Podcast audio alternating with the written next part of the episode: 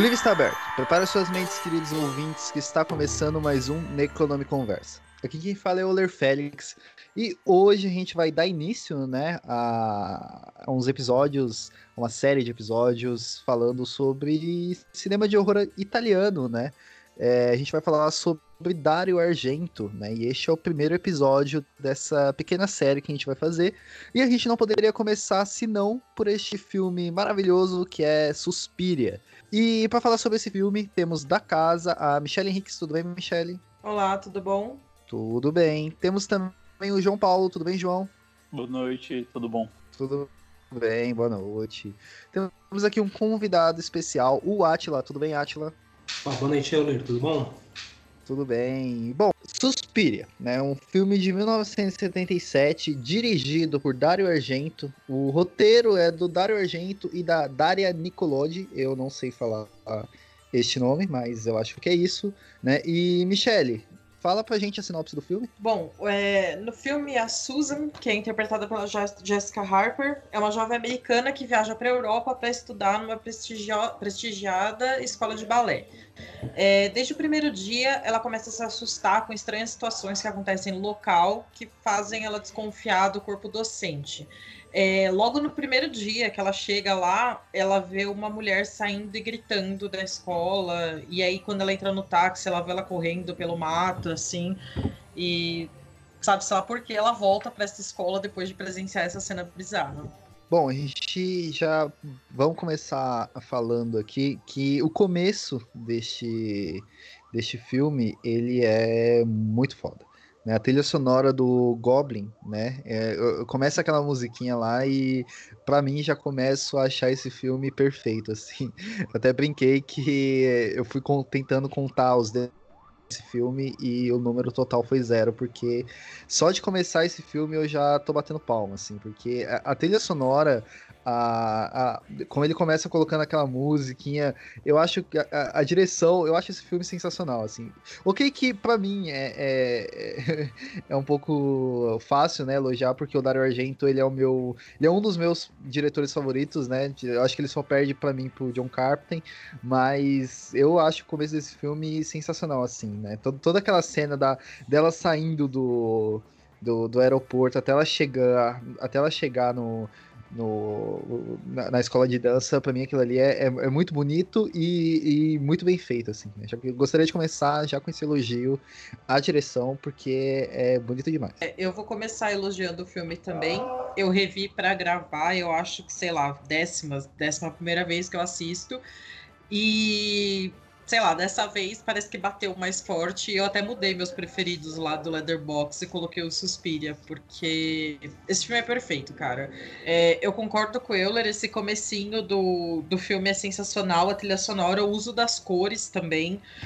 Tudo que o Argento fez, assim, tudo que o Argento fez, não, né? Tudo que ele fez até os anos 80, mais ou menos, é muito maravilhoso. Que depois veio uma penca de lixo de filmes, assim, que é um pouco assustador até, né? No péssimo sentido. Mas o Suspiria, para mim, eu não sei se é meu preferido dele, talvez seja, mas é quase uma obra-prima para mim esse filme. É, lembrando que Fenômeno é da década de 80, né? Fenômeno é maravilhoso. Não, essa troca de cores que aparece no filme, em todo o filme, né? Eu acho que ela começa já a se destacar, assim, quando, quando a Susan tá saindo do aeroporto e, e, começa uma música assim até tranquila e depois de acordo com que ela vai saindo a música vai ficando mais tensa e já começa a, a vir cores de vermelho e azul assim no rosto dela. E assim é muito bem encaixado né a sincronia entre a música e a cor. E isso marca um, uma expressão muito grande assim no filme né? É uma obra de arte esse filme Cara, eu concordo com tudo que vocês falaram, inclusive com o que o Euler falou de do Argento ser o, o, diretor favorito dele, também é o meu, e como a Michelle falou, pelo menos até ali a virada dos anos 80 para os 90, que depois a coisa degringolou terrivelmente, né? E esse começo do Suspiria, cara, é uma questão, a junção da, da imagem com a música, a música vai crescendo, como o João falou, e também é uma a entrada do filme, né, de tudo que vai acontecer, que você vai vendo ela saindo do aeroporto de uma situação controlada, uma situação normal, e a cor vai mudando, a música vai mudando e que ela de repente está numa tempestade, que aí tipo vem tudo abaixo e a música cresce, ela tentando chamar o táxi, é é brilhante, cara. É meu filme favorito do meu diretor favorito. É, não, e, e é muito da hora como ele consegue é, fazer a, a, a a, a, montagem certinho, né? Da, tipo, ele começa com a música, aí a música para, aí abre a, a, a, porta do aeroporto e começa a chuva, aí o barulho da chuva e volta a música. É muito bom. Eu acho que esse episódio vai ser é, só a gente falando quanto esse filme é bom, porque é, é tudo muito bom, realmente. Não tem nada assim no filme que, que é ruim, assim. É, se a gente for pensar, né, que esse filme ele teve um, um remake uns anos atrás, se eu não me engano, em 2018. É, a única coisa que eu gosto do filme de 2018 que, é, para mim, ele foi até um pouco melhor trabalhado do que o dessa vez, do que o do, do Argento, foi como a música é importante, assim, né? É, no filme de 2018, ele tem uma. Ele tem uma, uma, a música ela, tem um, ela é um elemento mais importante na narrativa do que nesse, nesse filme do Argento que a gente está comentando hoje, assim. Mas, de qualquer forma, eu acho o filme de 1977 superior, assim, não só ao remake, mas a muitos filmes de terror, assim. É, eu acho que a gente já pode começar aqui a polêmica, né? O João, eu não sei o que acha do remake, mas o Atila eu sei que gosta. E as minhas opiniões com a Atila de filme de terror, ou elas batem 100%, ou elas são 98% uma contra a outra, né? Então, Atila, você quer falar um pouco do que, que você acha do remake pra gente já passar para esse assunto? É, peraí, o Atila gosta do remake? Deixa eu quicar ele da conversa aqui, porque não, esse tipo de pessoa não, não vai rolar aqui. Tô brincando. Deixa, de, vou defender o remake, vou defender o remake. E só aproveitando as nossas opiniões, a minha e da Michelle, né, diferem, e ela me mandou assistir Exorcista do Vaticano uma vez, eu sempre tenho que lembrar disso, que eu não consegui terminar até hoje, já fazem uns três anos. Não, não, deixa disso, não é tão, tão ruim assim esse filme. Você já viu muita coisa pior, inclusive os filmes do Argento, tipo é. o Drácula do Argento. É que esse me foi falado que era bom, eu fui com expectativas. Ah, desculpa, tá bom, vai. Um, um ponto muito bom do, do remake, uma coisa que eu achei muito legal, é que ele realmente leva para frente essa questão da escola de dança, né? Porque no, no original acaba sendo que só um plano de fundo podia ser uma escola de qualquer coisa ali onde ela tá. Tem meia cena de dança no filme inteiro. E o remake não, ele leva a coisa da dança, da música bem fundo, assim. Eu achei, pô, eu achei muito bom, achei a música boa é, do, do cara do Radiohead, né? Esqueci o nome dele. Tom York. Isso, obrigado. E, pô, gostei, cara. Eu achei o filme bonito, achei o roteiro bem amarradinho, um pouco longo demais, mas eu defendo o remake, cara. Não é nem de longe tão bom quanto o original, mas eu acho um ótimo filme. Talvez ele seja um filme até mais fácil para ser visto por, pela galera de hoje em dia que não conhece o filme antigo. Ele é muito mais moderno, né? muito mais rápido até. Que o, o Suspiro ele tem é, takes longos, aquela coisa bem do horror italiano que eu acho fantástico e que esse novo é mais dinâmico, talvez, apesar de também ser um filme parado. É, eu ia comentar isso, que a parte da dança no remake é o que eu gosto.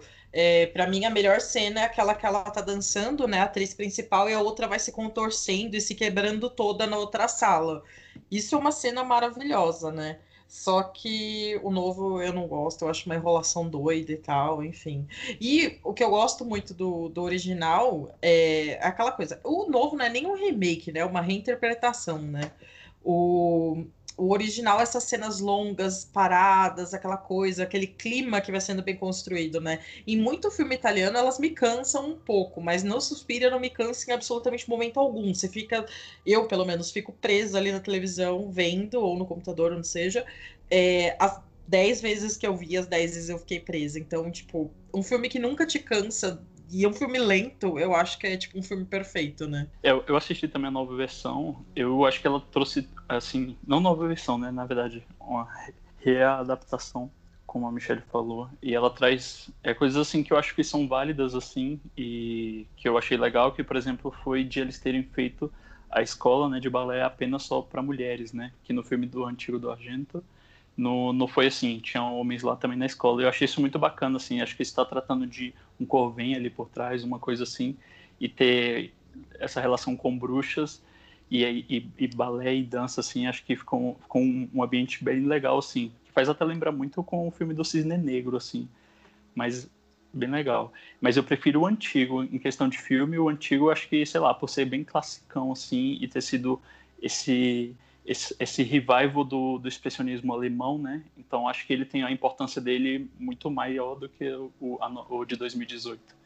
Mas os dois são muito bons. É, uma coisa que eu ia comentar que eu gosto muito do antigo é, são os olhares das pessoas. Todo mundo ali é suspeito, né? Todo mundo tem um olhar estranho.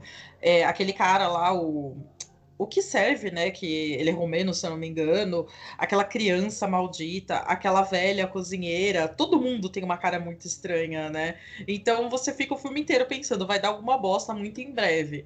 E o novo não, ele ainda é muito bonitinho, aquela coisa, tem bastante da dança e tal, né? Então eu gosto do Argento porque ele já tá ali escrachado, vai dar bosta. É, essa questão de todo mundo ser suspeito, no, todo mundo ser estranho no original, é todo mundo mesmo, menos a Suzy, né? É uma questão, ela é colocada bem como a, a heroína virginal, assim, desde o início, ela é inocente. Tem uma cena logo que ela chega na escola que tem as outras duas alunas discutindo de uma forma bem infantil, que os nomes com S são nomes de cobras, e ela no meio, assim, você vê bem o contraste entre ela e as outras pessoas da escola. Isso é bem legal mesmo. E excelente é, comparação que o João fez com o Cisne Negro, cara. Eu não tinha pensado nisso, mas, pô, faz muito sentido e também é um dos meus filmes favoritos. É, deixa eu só comentar um negócio que eu fui bem nerd pra gente gravar esse podcast, fiz várias pesquisas e tal, né? E duas coisas que eu achei que eu não sabia do filme que eu achei muito curioso. É, a escola de balé ia ser para crianças, então todos os atores ali iam ser crianças. Só que o Argento foi aconselhado, inclusive pelo próprio pai, se eu não me engano, a não colocar crianças, senão o filme ia ficar muito pesado, né? Tem muita violência e tal, né? E talvez não fosse passar na censura, né? De, de idade, né? E uma outra curiosidade é que a Jessica Harper negou um, uma participação no filme Noivo Neurótica, Noivo Nervosa. Como é é? Noivo Neurótico, Noivo Nervosa do Woody Allen, para gravar esse. E eu acho que essa foi a melhor escolha da existência da vida dela. Com certeza. com. Quem, quem, quem. Ah, não, com certeza. é, mas falando sobre o, o, o novo Suspiria, né? É, eu, eu não gosto dele por eu acho que eu acho interessante assim, né, a, a, a roupagem que ele deu, né, a, a, questão da música, de colocar a música na narrativa, é, de, de focar um pouco mais na, na questão das bruxas, o que que são as bruxas. Eu acho que isso aí ficou, ficou interessante assim, mas eu acho que foi muito cansativo assim, né? Eu, aí eu discordo do Atila, né? Eu acho que ele realmente para mim ele me cansou. É, acho que faltando tipo uns 40 minutos para acabar o filme, eu não aguentava mais assistir assistir, assim. É, tirando para mim, a, como eu falei, as cenas da, da, da a, colocando a, a música na, no filme para mim foi muito bom, mas ele para mim ele é muito cansativo. Eu não consigo assim assistir ele tranquilo. A gente tinha comentado no episódio passado, né, de que é, o Dr. Sono ele, ele é Gandhi e a gente nem sente que, que ele tá passando, mas o Suspiro, é, o, o novo, para mim, ele é, ele é, ele é realmente muito difícil, assim, eu não, é, fica ruim de assistir, pra, pra mim, assim, né? Não, e aparentemente o Atila achou o Exorcistas do Vaticano com a sua 1 hora e 20 como se tivesse 15 horas, né? Ah, vá pro inferno, Michele. Desculpa. Mas vamos voltar pro, pro 1977, que é, o, que é a nossa pauta aqui, né? A não ser que vocês queiram falar mais alguma coisa do, do novo, da nova versão. Eu quero falar só da Tilda Swinton nele, que eu achei ela fantástica, cara. Ah, não, ela é fantástica em tudo. Inclusive, eu tava lembrando dela esses dias, eu quero até rever o Constantine, porque eu gosto tanto dela. Tudo que essa mulher faz, eu, eu assisto, mesmo que seja ruim. Ah, sobre a Tilda Swinton, sobre a Tilda Swinton do Suspiro, eu falo que nem ela conseguiu fazer o filme ficar bom. Né? Então, acho difícil. Cara, quando eu descobri que era ela que fazia o, o médico lá, o psicanalista que, que fala com, a, o Moretz no começo, eu fiquei fascinado, porque eu não fazia ideia. Para mim ela era só a Tilda Swinton, a personagem lá, e pronto. Mas eu achei que ela manda muito bem, cara. É, me, me irritou um pouco essa, essa, segunda história que fizeram. Segunda não, tem várias histórias no filme, né? Tem a questão política, Amor de Berlim, tem esse médico, tem as bruxas, tem muita coisa acontecendo, né? Então eu fiquei meio incomodada também, assim como o Euler também ficava uma hora que eu ficava, gente, acaba essa merda, pelo amor de Deus, que eu não aguento mais. Mas ela, enquanto a, a diretora Madame Blanche, né, se eu não me engano, eu gostei muito dessa parte dela atuando. É isso, né? É, pra mim, é que eu falo, nem a, nem, nem a Tilda Swinton salvou muito esse filme, não. Né? E pra mim, ele é, ele é um filme que que eu só assisti uma vez, eu pretendo não assistir de novo. Não, não é algo que, está nos meus planos por enquanto. Mas vamos falar, né, do, do, do Dario Argento, né? Aliás, é, a gente comentou, né, da... Gente, o Dario Argento, ele faz parte, né, do, do, cinema de horror italiano, né? E eu queria fazer uma coisa diferente, que é fazer uma recomendação, né, no meio do episódio, que é assistam um cinema de horror italiano, cara. É muito bom, eu adoro Mario Bava, né, cara? É... Seis Máscaras para uma... Não, Seis Mulheres para um Assassino, né? Que a Michelle até participou de um podcast lá no Cine 7, eu acho um filmaço, assim, né?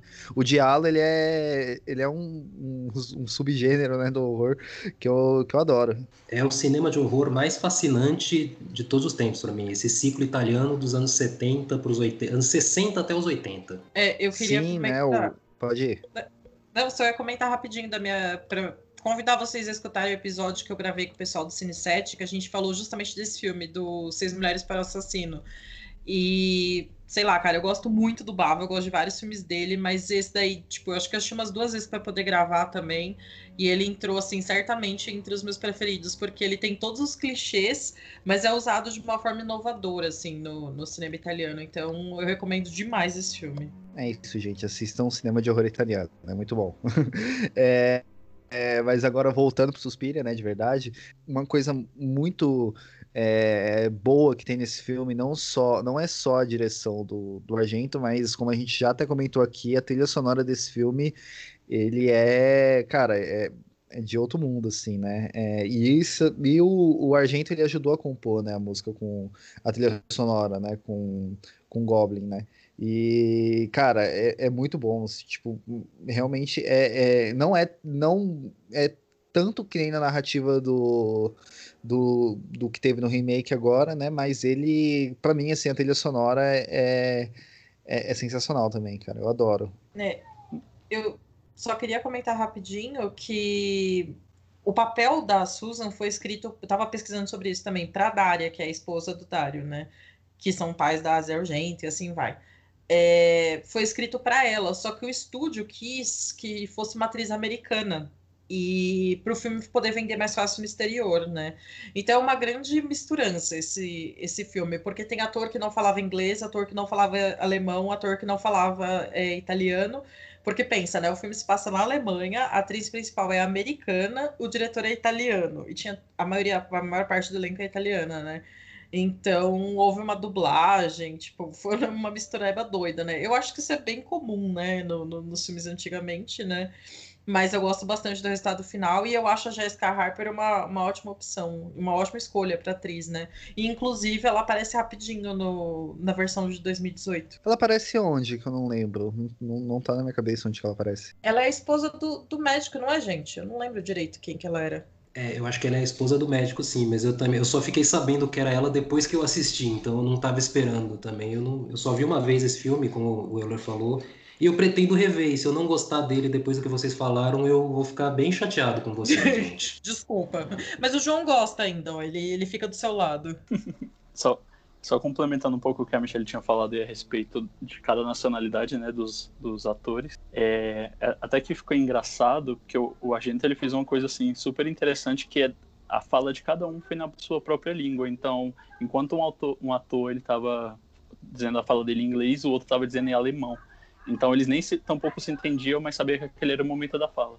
E aí depois que eles fizeram, né, o é, é, gravaram áudio de cada, de cada língua, né, e colocaram em cima do vídeo. Bem interessante essa forma que o agente faz. E deve ter, assim, presencialmente deve ser muito engraçado. Uma pessoa fala inglês e outra, tipo, em italiano, sem nenhum sentido. Só complementando isso que o João falou, eu tava lendo também sobre aquele médico mais velho na cena que aparece o Udo Kier, que é um outro. Cara, aliás, eu adoro esse ator. Ele tá em absolutamente todos os gêneros de filme de todos os países. Ele tá, tipo, no Bacurau, né? Que, que esse cara é muito bom, né? Ele. Aquele médico mais velho, né? Que ele fala, ah, conversa aqui com ela que ela tá interessada. Ele fala alemão, não falava inglês, nem italiano, só alemão, né? Aí a Jessica Harper fala numa entrevista que ela só ficou, tipo, fazendo cara de paisagem e concordando, porque ela falou que não fazia ideia do que ele tava falando ela só tinha a instrução do Dario Argento, tipo, faça a cara de quem tá entendendo tudo e que é isso mesmo. É, essa é uma prática que a Itália traz desde o western, que é quando eles começaram a ter atores de fora da Itália, né, atuando nos filmes de lá, o próprio Clint Eastwood com Sérgio Leone, essas coisas que aí eles falaram, ah, cada um fala o que dá, depois a gente vê e dubla todo mundo e é, isso causa muita estranheza né, em quem não está acostumado, quem não conhece isso. É, eu acho que é uma das coisas que meio que afasta um pouco as pessoas do desse cinema italiano mais antigo, porque realmente quando você não está acostumado, a primeira vez que eu comecei a ver filmes assim, eu achava bem esquisito, cara, mas eu sempre achei legal. É, isso não é, não foi a primeira e nem a última vez que o Argento ele teve que passar por isso, né? A gente vai falar do Fenômeno mais para frente, mas o Fenômeno ele foi gravado é, em inglês, né? E depois que ele foi dublado em italiano. Ah, eu posso só contar uma curiosidade, também tô cheio das curiosidades com esse filme. É, eu tava vendo, né? Falei, será que esse filme foi inspirado em algum livro e tal? Aí eu descobri que ele foi inspirado no livro Suspiria de Profundes, do Thomas de Quincey. E levemente, assim, né? De citações e tal. E esse livro, o original, ele é uma continuação do Confissões de um Comedor de Ópio. E tem uma versão desse filme pro cinema com o Vincent Price no papel principal, que é um filme muito esquisito e tal. Eu vi porque eu vejo qualquer coisa que o Vincent Price fez na vida dele, né? Inclusive dei o nome dele pro meu gato. Mas eu achei muito curioso isso, tipo, ser baseado nesse livro, porque eu não fazia a mínima ideia. Eu fui procurar por procurar mesmo, né? Enfim, vocês sabiam desse livro? Vocês já leram esse livro, alguma coisa?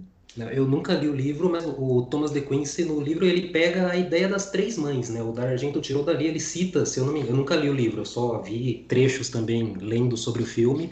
Ele cita especificamente a Mãe das Lágrimas, a Mãe dos Suspiros, e foi daí que o D'Argento tirou a mitologia, mas me parece que no, na história do livro, que é um livro até meio autobiográfico, né, que é o Confissões de Comedor de Ópio, era uma coisa meio autobiográfica, e aí ele começa a viajar numa coisa mais metafísica no Suspiro de Profundis. Mas, pô, eu fiquei interessado em ler, cara, que me pareceu curiosa a história, assim. E o filme com o Vincent Price é muito ruim, Michelle.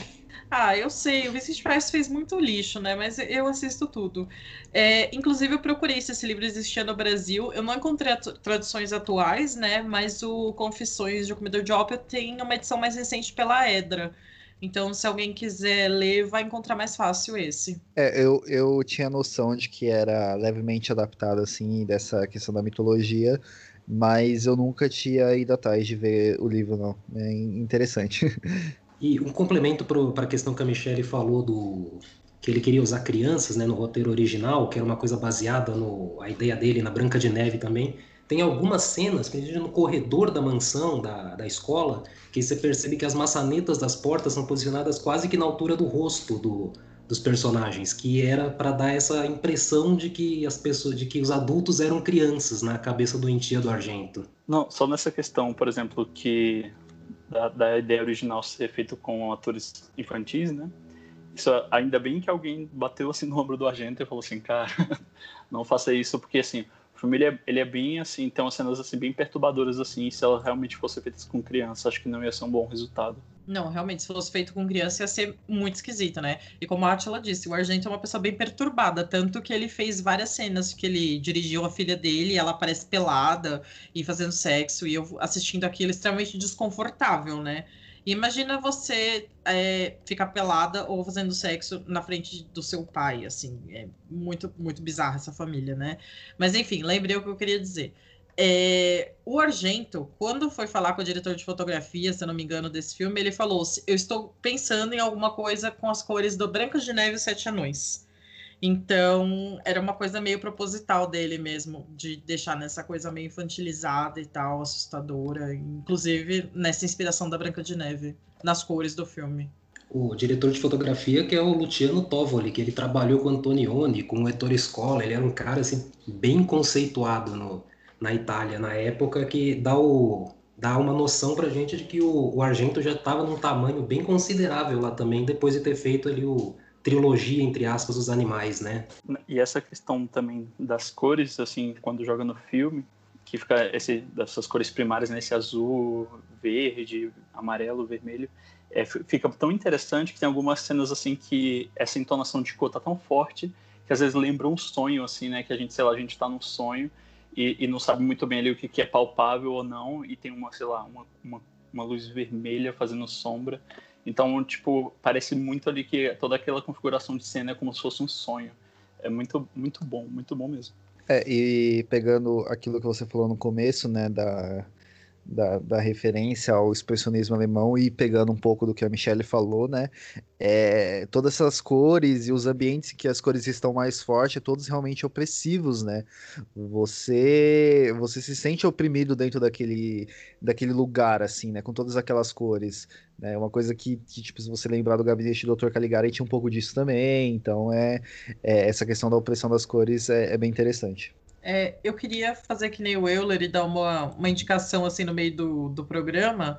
É, eu não gosto desses filmes, eu acho eles bem ruins, mas as cores todas são, para mim, vieram do, do, do Dar Argento, que são a estranha cor das lágrimas do seu corpo e a Mer, que os diretores são um casal, é a Helene Caté e o Bruno Forzani. Eles são franceses se eu não me engano, é franceses ou da Bélgica, e eles fazem um filme, uns filmes totalmente inspirados no, no, no diálogo italiano, principalmente no, no Argento. Eu acho muito chato, mas fica aí a indicação para quem quiser conhecer o trabalho deles. Eu, obviamente, gosto muito dos dois. É, claro que eu acho que ela gosta, porque a vida dele é discordar de mim. tem, tem outro filme também que acabou que teve muito, pegou muito essa pegada do Argento também. Ele é o Demônio de Neon de 2016 e o filme também, até quando você vai ver assim, a, a, a configuração da imagem é bem parecida assim também, pelas cores, ou neon, ou o vermelho, ou o verde assim também que estão presentes no filme. E a gente vê assim que é como se fosse essa tendência do Argento que pegaram, né? E levaram também para esse filme. Ele acabou influenciando muito, né, em outros diretores, outros filmes. Ah, com certeza. É, eu gosto bastante dos filmes desse diretor, mas eu não gosto do Demônio de Neon. Mas realmente essa questão de cores e tal, esse, esse que eles chamam, acho que é neon noir, né? Que o, o pessoal chama agora. É, visualmente é muito inspirado no cinema italiano. É visualmente muito bonito, mas os enredos às vezes eu fico, o quê? Por quê? Como assim? Bom, já que a gente já tá nessa de indicação, eu vou ter que indicar o Carpenter aqui, né? a gente já tá nessa, então eu vou ter que puxar o Carpenter, né? Então, já que a gente tá numa, numa ótica meio de, de inspiração no Argento, né? Então, fica aí a dica de Príncipe das Sombras, né? Que é um filme que eu adoro do, do Carpenter, né? Que faz parte daquela trilogia que acaba com A Beira da Loucura. Então, assistam também. Príncipe das Sombras é, é aquele da escada? É o da Meleca Verde. Eu não gosto desse filme, não, gente. É, eu não tá, gosto tá, tô... muito, não. Tô Desculpa. te tirando daqui, peraí. Puta, esse não, eu não. acho um filmaço também. calma, calma. Eu sou uma pessoa que gosta do Carpenter até daquela porcaria lá daquele The Ward que ele fez em 2000 e pouco. Defendo horrores. Vampiros de John Carpenter você gosta também, né? Não, não, isso não dá. Esse não dá. O Vampiros de John Carpenter é muito ruim. Mas eu gosto mais do The Ward. E, e é engraçado, né? O Vampiros tem a Laura Palmer. Eu não lembrava disso. Eu fui rever esses tempos e tem a atriz lá do Twin Peaks. Mas enfim, o Príncipe das Sombras eu acho meio esquisito demais. Eu vou rever, eu vou rever e a gente grava um episódio sobre ele. Por favor. Eu... É, o, o especial Carpenter tá chegando também, gente. Relaxa. Uma indicação atrelada aí ao que o Euler já falou do cinema italiano, agora com o que o João acabou de falar, que o Suspiria tem esse visual de sonho. Suspiria realmente tem um visual que parece um sonho esquisito. E assistam o The Beyond, do, do Fult, que é a coisa mais parecida com um pesadelo que você pode assistir no cinema. É, e esse é bom de verdade, esse eu gosto. Eu e o Atila concordamos com esse. A gente até foi no cinema assistir esse uma vez. Não era um cinema, mas fomos. É, era uma, uma tela grande num, num centro, uma biblioteca.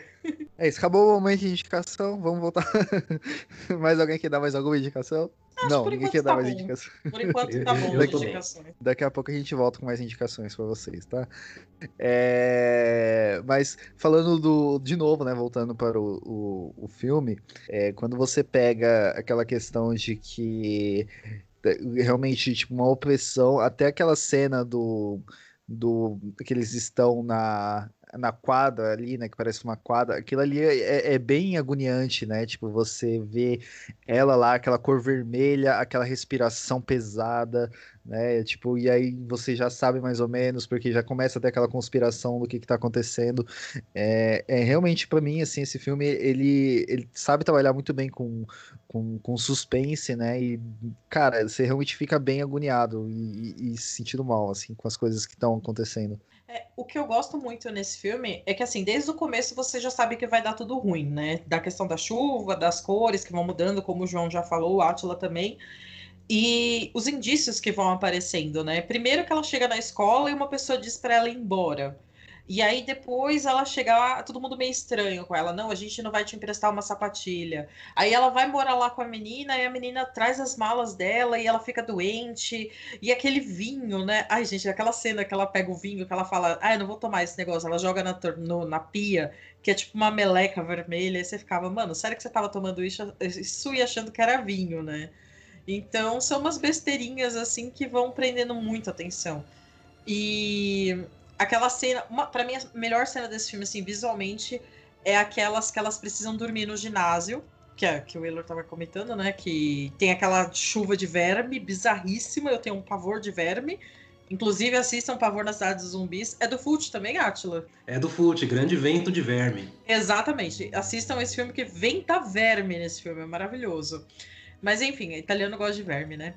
É, aquela cena que elas estão todas nesse, nesse auditório e elas começam a ouvir aquela respiração forte da bruxa Amélia.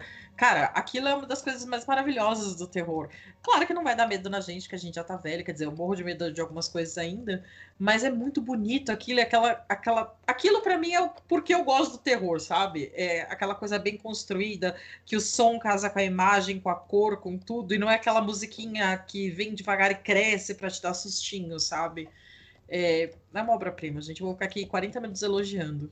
Essa cena é muito boa, que tem a bruxa velha sentada do outro lado do, do lençol, né? Que inclusive uma entrevista da Jessica Harper falando que a, a bruxa ela não é acreditada no filme, né? Que ela era uma prostituta que o Dario Argento encontrou e levou para fazer o filme. Uma prostituta que, segundo a Jessica Harper, tinha uns 90 anos. Sim, eu li isso também. E eu me lembrei só de uma. Ah, desculpa, gente, isso aqui tá virando um programa de indicações. Mas. Uma ex-prostituta, né? Desculpa, que ela tinha é, 90 anos. É, com 90 anos eu acho que ia ser mais complicado.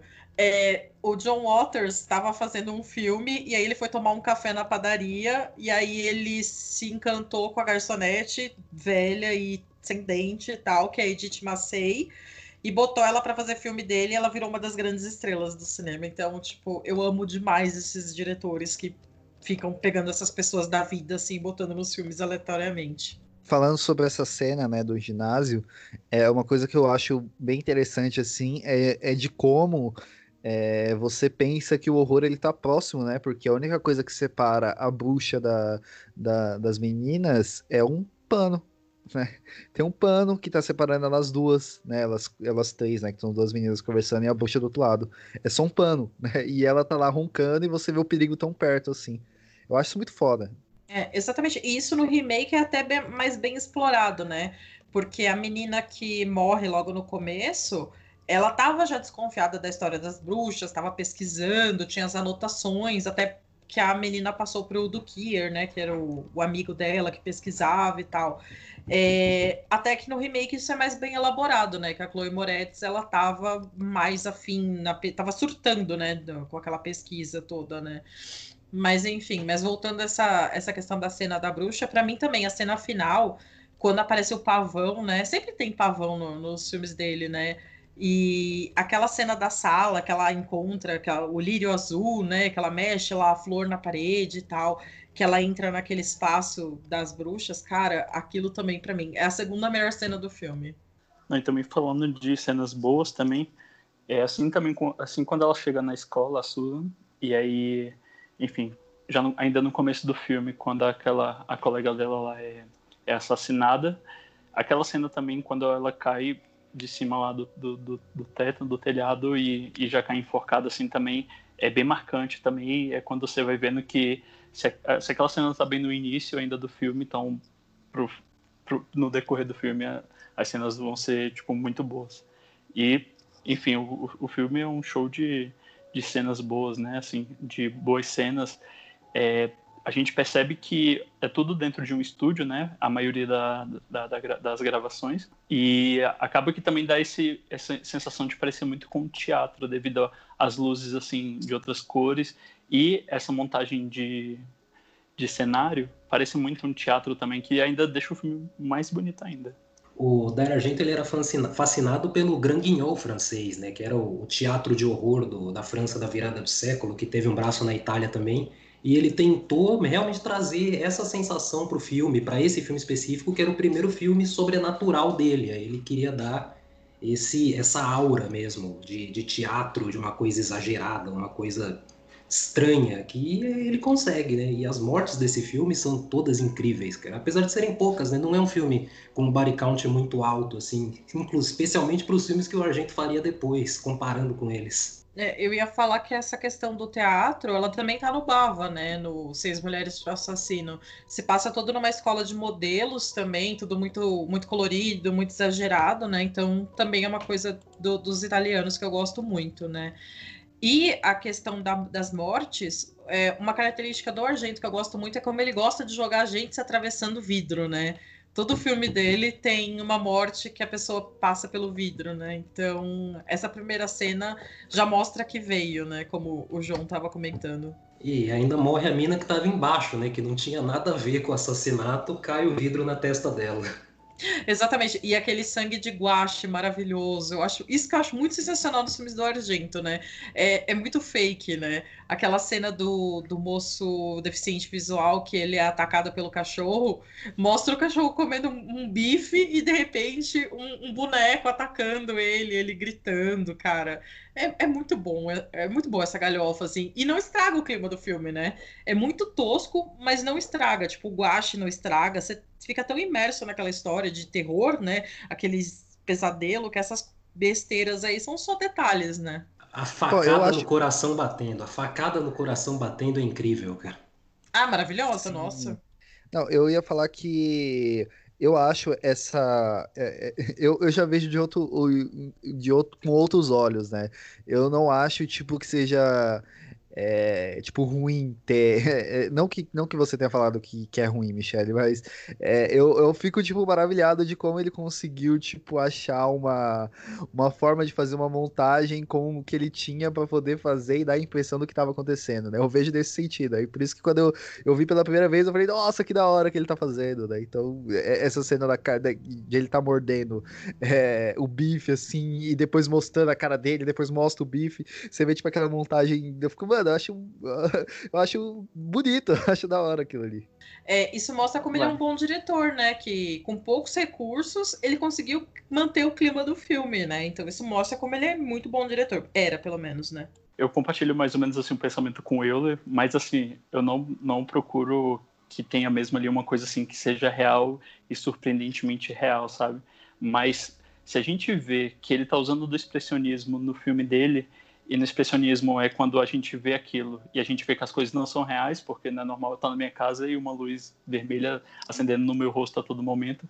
Então a gente vê que todo, todos aqueles artifícios ali no filme, por mais que eles pareçam baratos, mas é o estilo do surrealismo mesmo, assim, de não parecer real.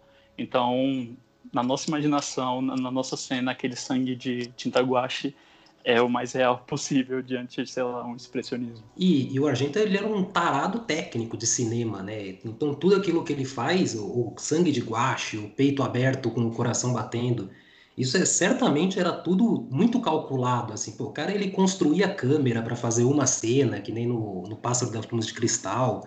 É, não é não é por acaso assim eu, eu acho que é um, é um ridículo mas um, um ridículo não na palavra não na forma negativa da palavra, é o exagerado, é o expressionismo, como o João falou, e eu também, eu acho que fica fantástico, alcança o resultado exatamente como ele queria. É, nesse sentido, você fala, cara, um filme de 1977, né? E ele conseguiu fazer aquilo, né? Ele, ele fez o, o, o, o é, todas as. A, a, tudo ali ele fez com o que ele tinha na época, que, que ele podia fazer, com o orçamento que ele podia fazer. E, cara, hoje você assistiu. para mim não é datado, né? Não, não tá datado o filme, né? E você consegue assistir tranquilamente. Qualquer momento da sua vida, e eu acho que vai ser difícil ficar datado esse filme. É muito menos datado do que os filmes que ele faria depois.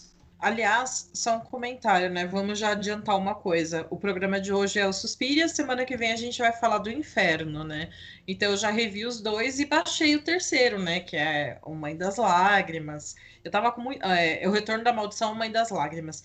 Eu tava com o coração muito aberto para rever esse filme, mas eu comecei a ver, eu comecei a lembrar de como era tosco e aí eu não tive condições de, de terminar. Inferno eu ainda gosto muito, né? Mansão do Inferno.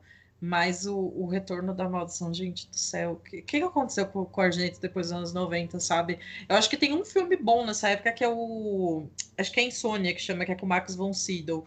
De resto é só ladeira abaixo. Só, só. Eu, eu já acho que já em Inferno, né? Que é o em seguida de Suspiria, acho que ele já assim já pecou bastante. Assim, acho que ele não trouxe aquele mesmo resultado, mas vamos deixar isso para o próximo episódio. Pô, eu acho o Inferno, tecnicamente, ele é tão bom quanto o Suspiria para mim, viu? É, só comentar muito rapidamente, que no próximo programa a gente vai falar, né? Mas aproveitando a presença do Átila, é, o Inferno, para mim, o que mais estou ali é aquela trilha sonora, tipo um heavy metalzinho, assim, que ele usou no Fenômeno, sabe? No Fenômeno acho que combinou, mas no Inferno não. Eu gostava mais do, do, do clima da trilha sonora do Suspiria, que para mim é a perfeição, cara. Mas aquela primeira música do, do Inferno, a música tema mesmo, que acho que chama Madre Suspiriorum, Madre Tenebrarum, que é a cantada, ela é composta ainda pelo Claudio Simonetti, do Goblin, não pelo Keith Emerson, que fez o resto da trilha. Ah, sim, não, aquela música é muito boa mesmo, até porque ela volta no final do filme, se eu não me engano, né? Ela é tocada mais vezes e é tipo uma ópera, né? Então ela meio que conversa com a trilha sonora do Suspiria, né? Atila, comenta aí o que, que você acha do, do Mãe das Lágrimas. Não, o Mãe das Lágrimas ele é um filme horroroso em todos os aspectos, tecnicamente, as atuações. A atriz principal é a Asia Argento, né, cujo o, o, grande feito na carreira foi ser par romântico do Vin Diesel. E pô, não, não dá para esperar nada desse filme, mas eu ainda acho ele delicioso de assistir, cara. Nossa, cara, eu não consigo. Em 2017, eu ia escrever um artigo sobre a, a Argento para um, um projeto que não acabou não dando certo. até postei no meu blog esse, esse texto. Até conversei muito com a Atila na época, né? Que eu tava vendo tudo da carreira dela, né? E aí que eu vi esses filmes que ela fazia cena de sexo no, dirigida pelo pai, que ela dirigia um filme tosco, aí eu ficava, meu Deus do céu. O Triplo X, é Triplo X, né, que ela faz com, com o Vin Diesel, até isso eu assisti. Triplo X. É, não é tão ruim, cara. É, é, eu me diverti, assim. Agora, o resto dela eu não me diverti, não. Eu só senti dor mesmo. Ah, tá. Pensei que você ia falar que tipo X era ruim, porque tipo X é legal pra caramba. Não, não, não. Eu adoro esses filmes de, de ação lá pra ver assim. Eu assisti Triplo X anteontem, cara. Eu também tava desmutando aqui para defendê-lo. Não, não, gente, eu, eu, gosto desse filme. Eu adoro filme de ação sem sentido, né? Missão Impossível, os, os, as, conse as, consequências não, as sequências, né? Gosto de filme de Schwarzenegger, Comando para Matar e tal é, não tem o que problematizar, né? São filmes divertidos e estão aí para isso, que é o caso do Triplo X. É o que é o cinema, né? Explosão e porrada. É isso que é cinema, não vejo. E pra gente, né, sangue e mortes. Aliás, eu queria só contar uma história muito rapidamente, um parênteses, né? Certa feita, quando eu ainda morava com os meus pais, eu estava assistindo um filme do Bergman. Meu pai desceu, assim, eu, ele perguntou, você quer assistir comigo, né? Aí ele falou, ah, eu gosto muito do Bergman, mas não tem tiros e explosões, então eu não vou assistir esse filme. Então, acho que isso diz muito sobre a, a, minha personalidade com o cinema. E meu pai é português, então vocês imaginem tudo isso com sotaque português. E aí depois ele foi ver Django, né? O Bastardos Inglórios, era uma coisa assim. Exatamente. Aí depois que eu saí, ele botou o DVD do Django para assistir. Bom, não, é porque uh, na história do filme, né, por detrás da, das bruxas, né, que, que estão lá na escola de, de balé, que a Susan vai estudar, é, tem uma a história que são de três bruxas que elas dominam o mundo, né? E cada uma fica é, cada uma fica uma na Alemanha, uma outra em Nova York e uma na Itália, se eu não me engano, é isso, né, gente, na Itália? Isso, em Roma. Ah, perfeito. Então, aí no, no primeiro filme, a mãe que fica lá, a, a mãe bruxa, né, que fica lá na escola de balé, é a Madre Suspirorium, que é a mãe dos suspiros. E na, na Itália, né, em Roma, tem a Madre Lacrimarium, que é a mãe das lágrimas. E em Nova York tem a Madre Tenebrarium, que é a mãe das trevas. E aí, como cada uma com seu coven, elas conseguem administrar todo mundo. E aí, justamente essa trilogia é, são a maneira como elas vão caindo, né? Que é, para mim, assim, a gente pode dar spoiler de um filme de mais de 40 anos, né, gente? Não tem problema. pode. É, É, o ponto fraco dos três filmes, assim, se dá, é que não, não desabona em nada o filme, mas é que elas são bruxas super poderosas e o caramba, e todas elas são derrotadas de um modo bem ridículo, né? Tipo, a, a, a pena do pavão do Clovis Bornai no pescoço, a outra explode o espelho e se transforma na morte e depois morre do nada. E o Laterza Madre é melhor não comentar o que acontece também. É, nesse, nessa questão, por exemplo, de como acontece a, a, morte das mães, eu acho que já é um pouco de uma falha mesmo do roteiro, assim. Mas eu acho que ainda no Suspiria eles conseguem, assim, encaixar isso bem, assim. Acho que o roteiro é, em Suspiria ele trabalha bem. Já nos outros dois eu já não acho que ele trabalha assim tão bem. É, e só fazendo uma última comparação com o filme de 2018, né? Tem toda uma explicação para Suzy, né? Que ela tem um passado, que ela já era predestinada a, a ser mãe, aquela coisa toda, né? No, no do Argento, não, tipo, as coisas só acontecem, né? Eu sinto um pouco de falta disso no terror é, atual, que é tipo, as coisas acontecem porque acontecem e pronto, acabou, sabe? Então eu gosto bastante. Assim, apesar de ser, como a Atila falou, né, uma coisa tosca, nível os ETs no filme do Shyamalan tem medo de água e vem pra terra, né? Mas é, eu acho que é um charme, assim, também, tipo. Por que, que a mocinha americana inocente derrotou? Acho que é porque ela é americana e virgem, aquela coisa toda, né? Derrotou a grande bruxa lá. Já eu acho que falta não. amor no coração de vocês que acham esses finais ruins, assim. Acho que tá faltando um pouco de amor, porque. Não, é não diz que é bom. é ruim, não. Eu gosto, eu gosto, eu gosto, eu gosto. Eu nunca disse que era ruim também, por favor. Eu não, eu não disse que era ruim, eu disse que era esquisito. É, o Euler tá fazendo drama aí. Não, é, é, a bruxa bom, que vai bom. acabar com o mundo que morre com a pena do pavão no pescoço.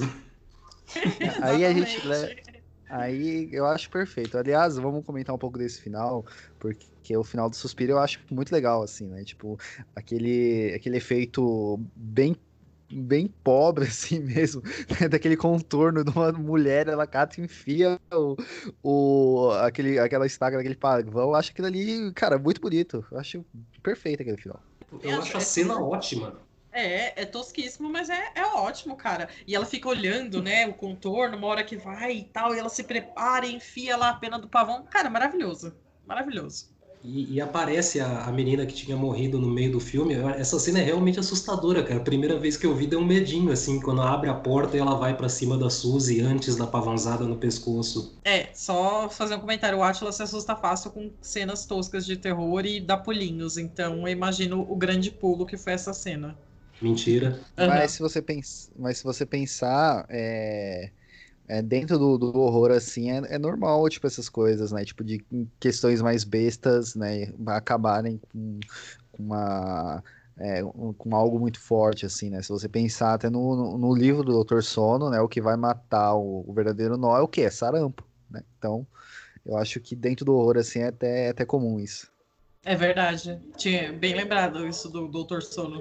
Não, só complementando essa questão que a Michelle tinha falado, por exemplo, que o agente ele não dá uma explicação assim para as coisas e joga ali.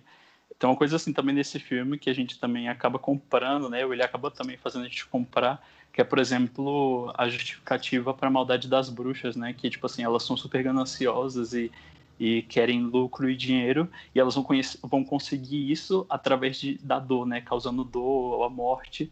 E, assim, não faz sentido algum, né? Mas, assim, ele joga lá, né, na explicação, fala que esse é o, o objetivo das bruxas e a gente tá, a gente acaba comprando, assim, fala, tudo bem, a gente, a gente é, compra os, isso. Os fã trouxa, tudo isso, isso mesmo, tá certíssimo, é isso aí. É, isso é do o, o horror italiano também, né? Essa característica de eles não se preocupam muito com explicar por que as coisas vão acontecer. Elas simplesmente acontecem, o personagem decide que vai fazer tal coisa e bola pra frente vamos ver onde vai. É, tipo a cena do vento de verme no Pavor na Cidade dos Zumbis. Acontece um vento de verme. Por quê? Foda-se, assista e divirta-se, né? Entra pra seita, né? Aceita que dói menos. Exatamente. E aceite e divirta-se no grande mundo do terror. Claro. Exatamente. Quer, quer filme com muitas explicações e complexo, vai assistir qualquer outra coisa. Vai se fuder. Mas, bom, é... acho que a gente já pode ir partindo pro final, né? Vamos para as nossas considerações finais sobre este filme que é Suspiria. É, eu quero começar falando que Cara, é revendo ele assim, né? Eu já adorava ele, mas revendo ele, para mim, ele tá realmente entre os meus filmes favoritos, assim, porque ele é muito bom, assim, ele é muito bom em tudo. Não tem, não tem nada assim que você fala, ah, esse filme é ruim, né? Até esses efeitos toscos dele, ele, ele para mim é muito bom. Então, só queria terminar falando que ele é muito bom. Mas, Atila, suas considerações finais sobre o filme? Cara, minha consideração é assistam Suspiria. E se tiver a chance, assista no cinema. Ele é um filme que vira e mexe, ele passa em alguma mostra, em noitão, essas coisas. E é uma experiência sensacional. A trilha sonora dele no cinema, é, a, a questão das cores, as luzes. Eu assisti ele recentemente, teve algum noitão, acho que foi quando eu assisti, inclusive, o Suspira 2018. Passou o Suspira clássico depois. Eu tava com a minha namorada, começa o filme com aquela cena dela saindo do aeroporto. E ela comenta, nossa, tá alto o som, né? E realmente, tá, deixaram estouradíssimo e eu tava hipnotizado, cara. Assistam Suspiria, é um filme incrível, é uma experiência incrível, é sensorial. É, João? Ah, só para concluir, assim, as considerações finais mesmo, é, sei lá, esse filme ele é uma obra de arte, assim, perfeita, mesmo que tenha a nova versão dele, né, a releitura, não acho que seja, eu ainda prefiro a versão antiga, porque você vê esse filme é a mesma coisa, sei lá, de você pesquisar na internet, assim como, sei lá, é, o grito, né, o, o, quadro O Grito, ou as pinturas de artes antigas expressionistas, e você vê aquilo, é a mesma coisa que você está vendo esse filme, assim, é uma arte estampada. Não é que ele não envelheceu, ele é assim, ele é bonito assim. Então ele é uma, uma, uma linda arte, assim, exposta no filme, e é isso, o Argento ele faz uma coisa incrível mesmo assim de mostrar o terror pra gente com cenas belas e faz um trabalho assim sensacional. Michele. Bom, como eu comentei no começo do programa, né? Depois de rever esse filme, eu fui marcar lá no Letterboxd, eu pensei, cara, esse filme é um dos meus preferidos da vida, né? E a gente até gravou um, um, programa no passado sobre possessão, né? Que a gente. Cada um escolheu seu filme preferido, eu coloquei o Possessão eu fiquei pensando, o Suspira não tá muito atrás, sabe? Tipo, ele tá ali junto com possessão na minha vida. É, isso é, tipo, quer dizer muito, porque eu sou obcecada com, com possessão, né? Então, eu vou só acrescentar, concordar com o que o, o Atila e o João falaram. Assistam esse filme, ele é maravilhoso. Escutem a trilha sonora depois, assim, só ela também é muito bacana de, de, de acompanhar. E é isso, cara. Argento, até anos 80, é um, é, era um cinema impecável, cara, de verdade. Aliás, tem uma playlist da trilha sonora desse filme no YouTube. Eu tava ouvindo ela hoje à tarde, assim, super recomendo. É isso, escutem a playlist. Mas uma dúvida, é, qual filme você tirou para colocar o Suspiria? Então, eu tinha colocado filmes dirigidos por mulheres só, né? Aí eu reorganizei e deixei Persona, As Praias de Agnes, deixei o Possessão e o Suspiria. Perfeito. e só pra gente terminar, né? Um, um, um, comentário sobre o grupo do Telegram, no Necronome Conversa. É, o novo Suspiria não chega nem aos pés do, do Suspiria do Argento, tá? Então, só isso que eu tenho para dizer para vocês, tá bom? Sei que vocês estão escutando. Então, esse recadinho, alguém quer deixar mais um recado sobre isso? Pode deixar. Não, eu ia só aproveitar e convidar as pessoas a entrarem no grupo do, do Telegram, né? Que a gente fica falando de filmes. Geralmente a gente fica discordando, porque uma pessoa gosta muito de um e a outra não. Tipo, eu e o Atila na vida real, né? Que é meu amigo já há quase 15 anos. E, e, é isso, gente. O Euler sempre deixa o link do, do grupo nos posts, né? Então, se você quiser entrar lá para bater papo com a gente nesses tempos de quarentena, né? Que a gente tá tudo preso em casa, né? Pelo menos a gente fica falando de terror. Mas é isso, gente. Estamos encerrando aqui. Vamos para os nossos jabás. Então, Atila, onde que as pessoas te encontram? Eu fui instruído a falar que eu tô devendo um texto para vocês porque eu sou um demônio inútil. E é basicamente não me encontro em muitos lugares, não. Eu tô por aí.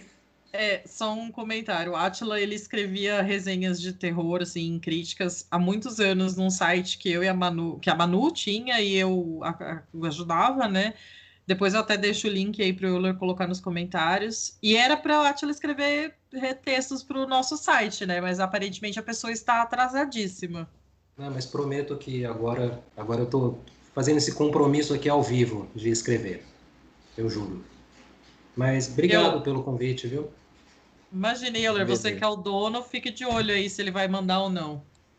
É, pode deixar. E agora, agora com, com esses filmes italianos aí que vocês vão falar. Se precisarem, se eu tiver ajudado, né? Alguma coisa, quiserem que participe de novo, tamo aí. Fechou, será convidado novamente. E Michele, seu jabá? Bom, eu tô no Lé Mulheres, Cine Vardar e também no The Witching Hour, que é um, um podcast que eu tenho com a Jéssica, a Capelho Jéssica, aqui no Necronome Conversa também, só que lá a gente só fala de filmes dirigidos por mulheres. É isso, e João, nosso queridíssimo autor. Ah, então, eu vou eu vou recomendar meu Twitter, que aí eu coloco todos os links assim, de alguns pequenos trabalhos meus lá. Eu vou colocar lá no, no meu perfil e aí podem acessar por lá. O meu Twitter é RS João Paulo. Aí tá lá. Eu não, não, entro, não entro muito, mas volta e meia eu tô, tô lá vendo, acompanhando as notícias, o que o pessoal tá postando. Fechou. Então é isso, gente. A gente tá encerrando por aqui. E até a próxima semana, onde a gente vai continuar falando de terror italiano. Até mais. Tchau. Tchau, gente. Obrigada. E obrigada, Atila, por participar neste programa conosco. Obrigado pelo convite, gente. Boa noite. Tchau, tchau, gente.